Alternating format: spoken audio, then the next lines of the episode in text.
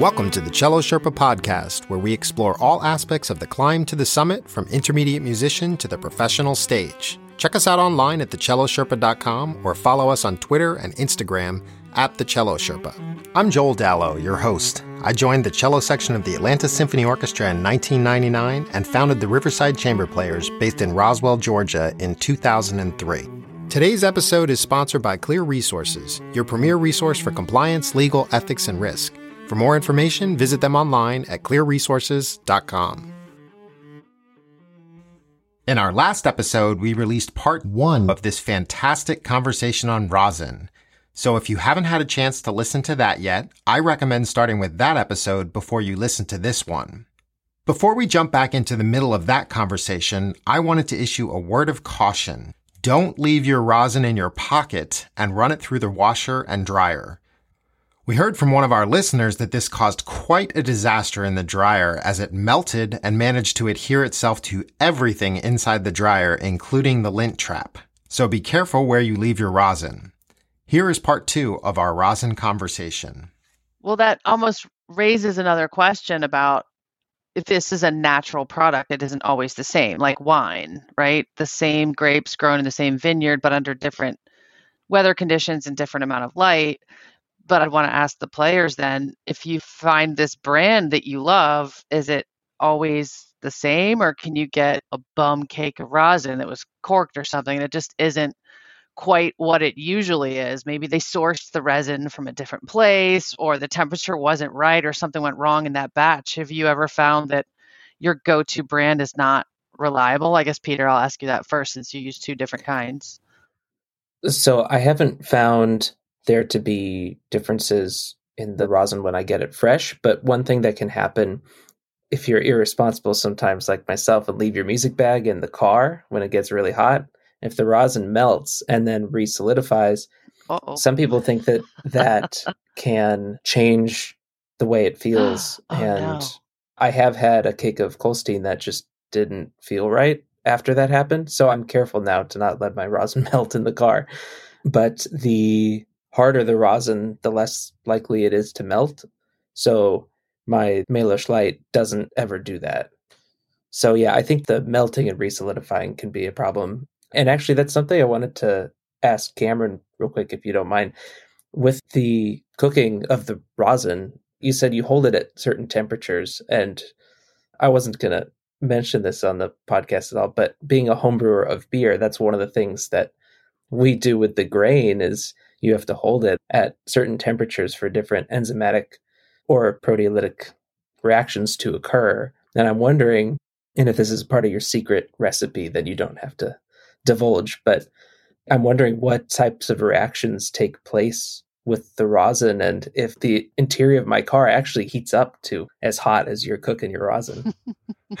Probably not getting to the same temperature I'm cooking rosin at, but I certainly would agree with you that recooking or remelting a rosin does seem to change the properties and usually not for the better. I've messed up some batches that I wasn't happy with, or like I had a problem with the, the rosin or the cooking or something like that. And I went back and tried to remelt it, and it's not the same. I'm not a chemist. I don't know the technicalities of, of what this would change in the actual properties itself of whatever molecules are bouncing around in there. But I have found that trying to remelt or recook a rosin changes the way that it feels. One of the things, again, thinking about cooking like varnish and holding it at a specific temperature and a specific length of time, is it does change the color. Specifically with colophony, it's a little bit like sugar. You know, if you put like sugar in a saucepan or a frying pan or something and you turn it on, it will go from a white cube to an amber color to a red to a mahogany to chestnut to black. So the longer you cook colophony, the darker the color will get. And that's just one of the natural properties that's really great about it. So a lot of these dark rosins, they might just be cooking it for a lot longer. And when making varnish, you want a beautiful dark red brown color as a base for varnish. So for my own varnish, I cook it for many, many, many, many hours to achieve that color. So then you don't have to add any pigments or colorants to it afterwards. It's just the cooked colophony has that beautiful color just built in. But the thing that, that I've found with the cooked colophony is it becomes a lot more powdery and a lot more brittle. And that's another component that the cooked down resin has. So the longer you cook it, the more brittle and powdery it becomes. And maybe that cooks into a rosin and, and kind of imparts that powderiness or something.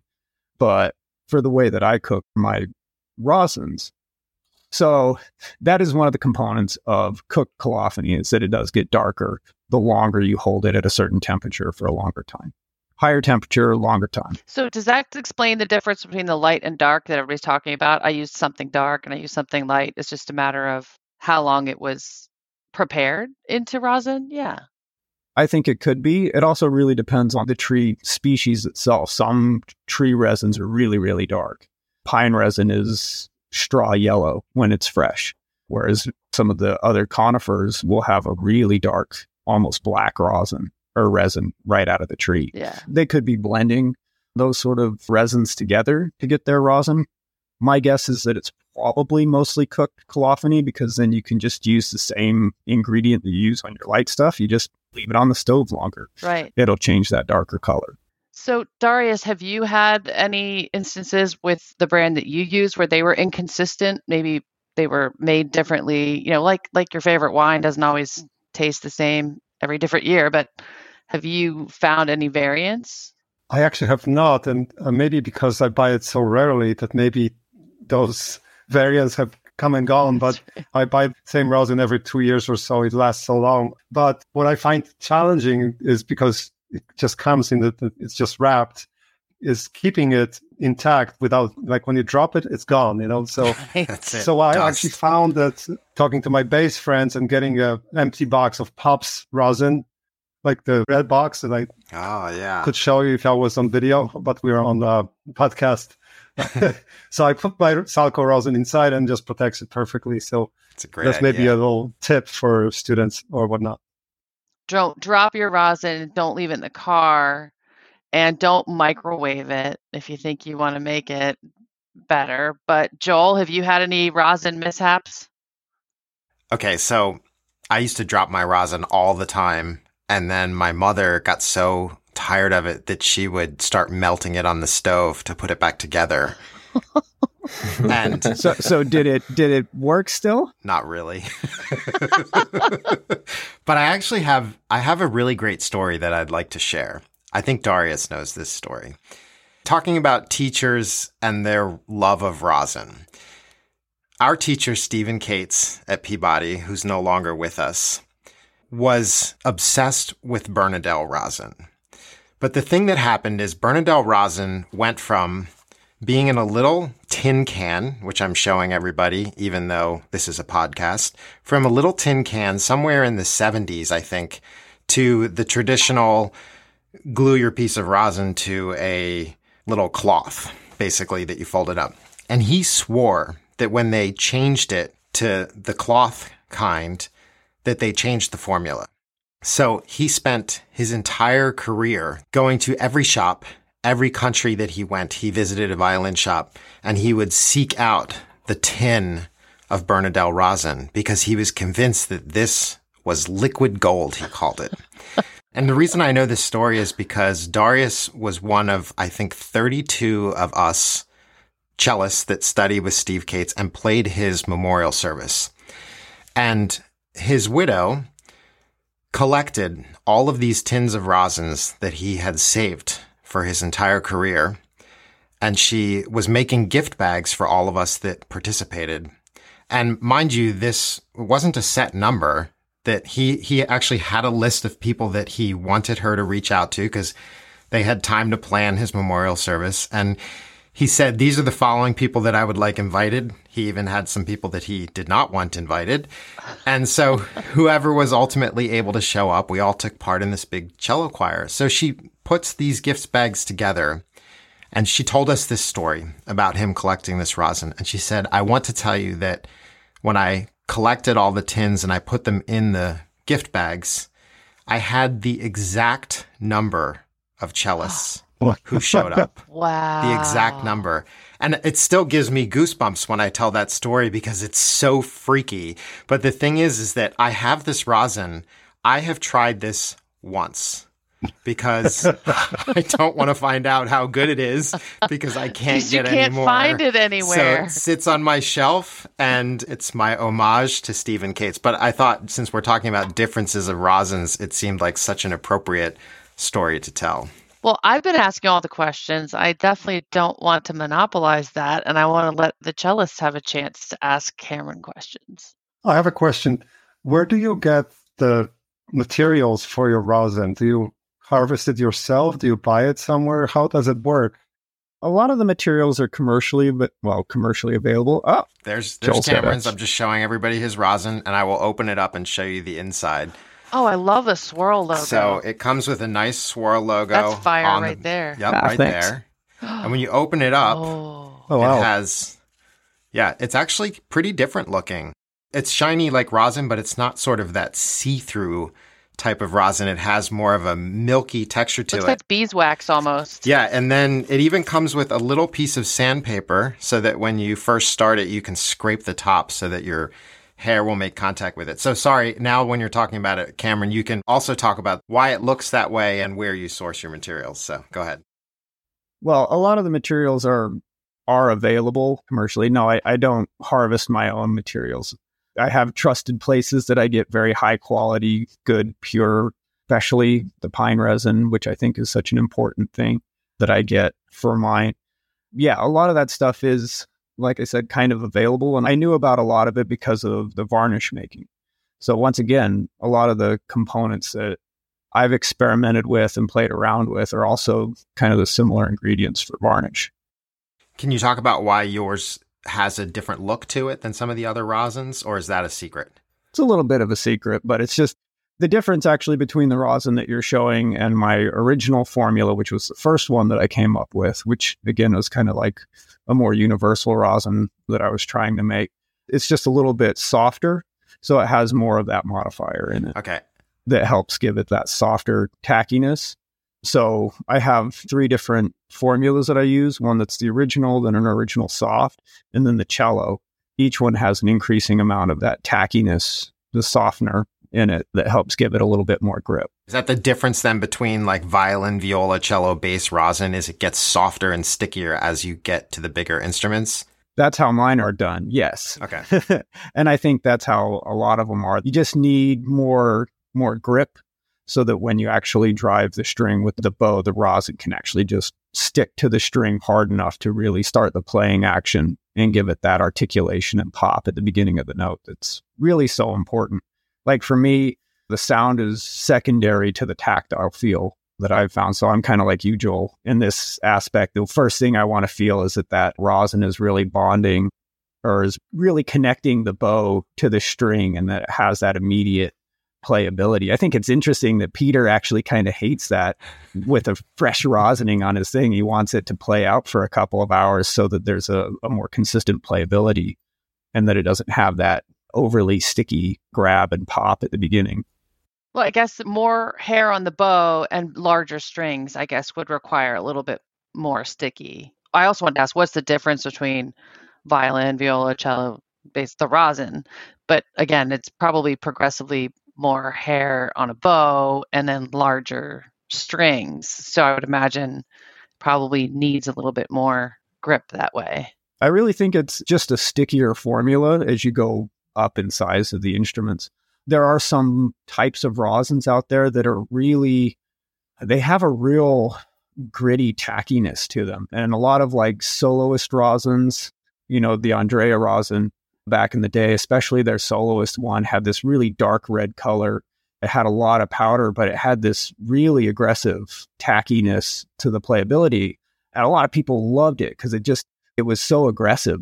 And for soloist playing or, you know, people who really, really just dug in on the string, they absolutely loved the playability. And as a as a luthier trying to like clean the instrument off with that stuff afterwards was just Oh, just no. awful. it, was- it got everywhere. Everything was sticky. Like in the case, it was sticky. The bow was sticky. Like everything, it just kind of like Your clothing. it just really clung to like every surface. And again, maybe it's great and it's giving you that fantastic response that the players want, but it has some it has some side effects. That was always my experience with the Andrea rosin was that it you would put it on and feel great for like 10 15 minutes and then it's like you needed to re-rosin more frequently to keep the same initial quality so i feel like if you're going to go play concerto like yeah rosin right before 20 30 minutes great and then you're done for the day at that point assuming you're performing with an orchestra but it's kind of inconvenient if you have to do it during a three or four hour practice session to have to keep rosining over and over again. wait, wait, everybody stop. I got to re rosin. I did want to ask Cameron, do you happen to have the giant cake of rosin? Yes. In your shop at the moment? This is cool. Not in the shop, actually. I don't have one on hand. I I was making them pretty consistently for a while, and now they're just more like a special order thing. But I was making a three pound block of rosin for orchestras and schools and kind of large ensembles that's actually an interesting thing to bring up because that's really what got me into making rosin. I hadn't made a rosin. I'd talked about making rosin with a coworker of mine who was also the bow specialist at Williams Gengaki, Daniel Medina. He's up in Boston at Johnson Strings now. And we talked about rosin formulas or rosin recipes and we kicked around the idea. So I had this kind of idea of a rosin that I wanted to make. And a local cello teacher and high school teacher here in town, Jake Hood, we were talking about rosin, and he's like, I'm so frustrated. I keep buying rosin for the school. We spend money. We get this big box of the cheap little cakes with the wood sides on it. I hand them out to all the students. They immediately lose them, drop them, break them. They disappear. We've spent this money. I give the rosins to the kids. We're out of rosins halfway through the year. I'd really love it if I could have kind of a bigger block of rosin that I could keep in the classroom and I could keep an eye on it and keep it protected, but it's big enough for everybody to share. And I was like, that's a really great idea. Could totally do that. I have this rosin recipe I've really been wanting to try anyways. I have the ingredients. Let's try it. So I made this block of rosin for him that's three pounds. It's eight inches across. that thing's going to last till the class of 2083. I checked with them the next year. He had it for a year and, you know, halfway into like the next semester, they'd gone through half of it. So, so wow. Yeah, it was like the diameter of a soccer ball and several inches deep, right? I mean, it was Yeah, it's uh think of it of a size of a it's it's the size of a cheesecake. Uh, that's what I'll say. the Guinness Book of World Records for the largest rosin cake. Rosin cake. I'm, I'm, just looking at it on the website. It's beautiful. It's like a dessert almost, like a jello or something. So it'll be. I wonder if uh, like a symphony orchestra would be interested in getting something like that. So you know, just walk on stage and just get a few swipes. That and walk on know? stage. Yeah, and then log the feedback from each of the players on whether it's sticky enough, tacky enough, too dusty, too smooth, doesn't have grip, doesn't like the sound. Yeah, it would be interesting to just see how all of those opinions materialize. But I have loved this episode. I just think this is fascinating. And even though I think the cellists, you guys think it's kind of boring or it's it's just secondary or maybe even tertiary to what you actually are concentrating on. But I think it's so important for the younger cellists to play around with that just like you all did, go on their own personal rosin journey because it really sits right at the place where the music is born in your instrument, right? Between the bow and the strings themselves. And as you all have said, if it's the rosin's not right, really nothing else is going to feel right or sound right coming from what you're intending to produce sound wise. So I just think it's absolutely fascinating. Well, before we wrap up, does anybody have anything else they'd like to add that hasn't been said? I could say one more thing.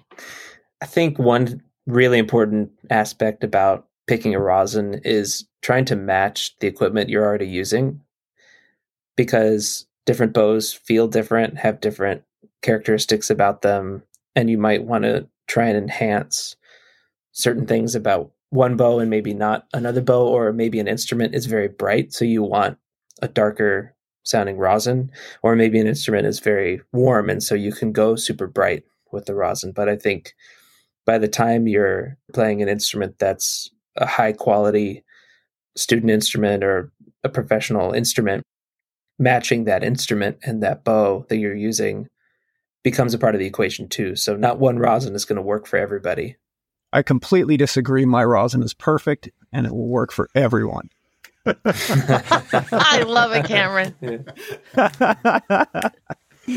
That's right. That's exactly what you need to say as a businessman, Cameron. You nailed it. Center target. I'm going to definitely try your cello rosin. I'm going to order it now and see how it goes. Maybe I'll change after decades of using Salco. I might change. Who knows? Or it'll be like Peter, three swipes of Salco and then two swipes of Cameron's. That's right. Yeah. Yeah. Since everybody's been so gracious to share their time with us today, let's just go around and if you can say where people can find you online, if you have a website you want to talk about, I will put this in the show notes so people don't have to write it down. But why don't we start with Peter, then go to Cameron, Darius, and Amy, and just let our audience Oh, know where good. people can find you? I should you. probably refresh that for myself. Let me make sure my website is still working. Goodness. Let's I keep getting billed by WordPress, so it must be. Okay, yeah, petergarrettcello.com. My name is Cameron Robertson. You can find me at www.cameronsviolinworkshop.com. I'm also on Instagram at Cam Luthier. and I'm at dskora.com, dscora.com. And I'm at www.clearresources.com. If you're interested in compliance, legal ethics, and risk, maybe you need to, I don't know, pivot from your music career into legal compliance, then you might want to check out my website. Well, thank you to Amy for guest hosting today. And thank you all so much for joining us today on the Cello Sherpa podcast. Yeah, nice to be here. Thank you very much. Yeah, it was a pleasure. Thank you so much. Thanks, Joel. Thank you so much to Amy McDougal for guest hosting this episode. Thank you to Cameron Robertson, Peter Garrett, and Dariusz Skoraczewski for joining us today for this rosin discussion. And of course, thank you for listening to another episode of the Cello Sherpa podcast. For more information on our guests and any of the links we spoke about today, check out our show notes by scrolling down on the episode.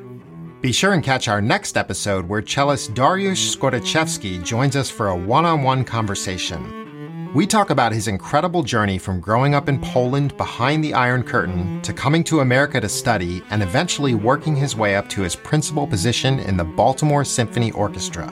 We're here to serve you. So if you have questions or topic suggestions you would like to cover in future episodes, please use the contact page on our website, thecellosherpa.com, or tweet them at us at thecellosherpa. You will also find information about the specific services we offer on the website. Don't forget to follow us and rate us on whatever platform you get your podcasts. This helps us climb the rankings so other people can find us. Today's episode was produced, edited, and recorded by me, Joel Dallow.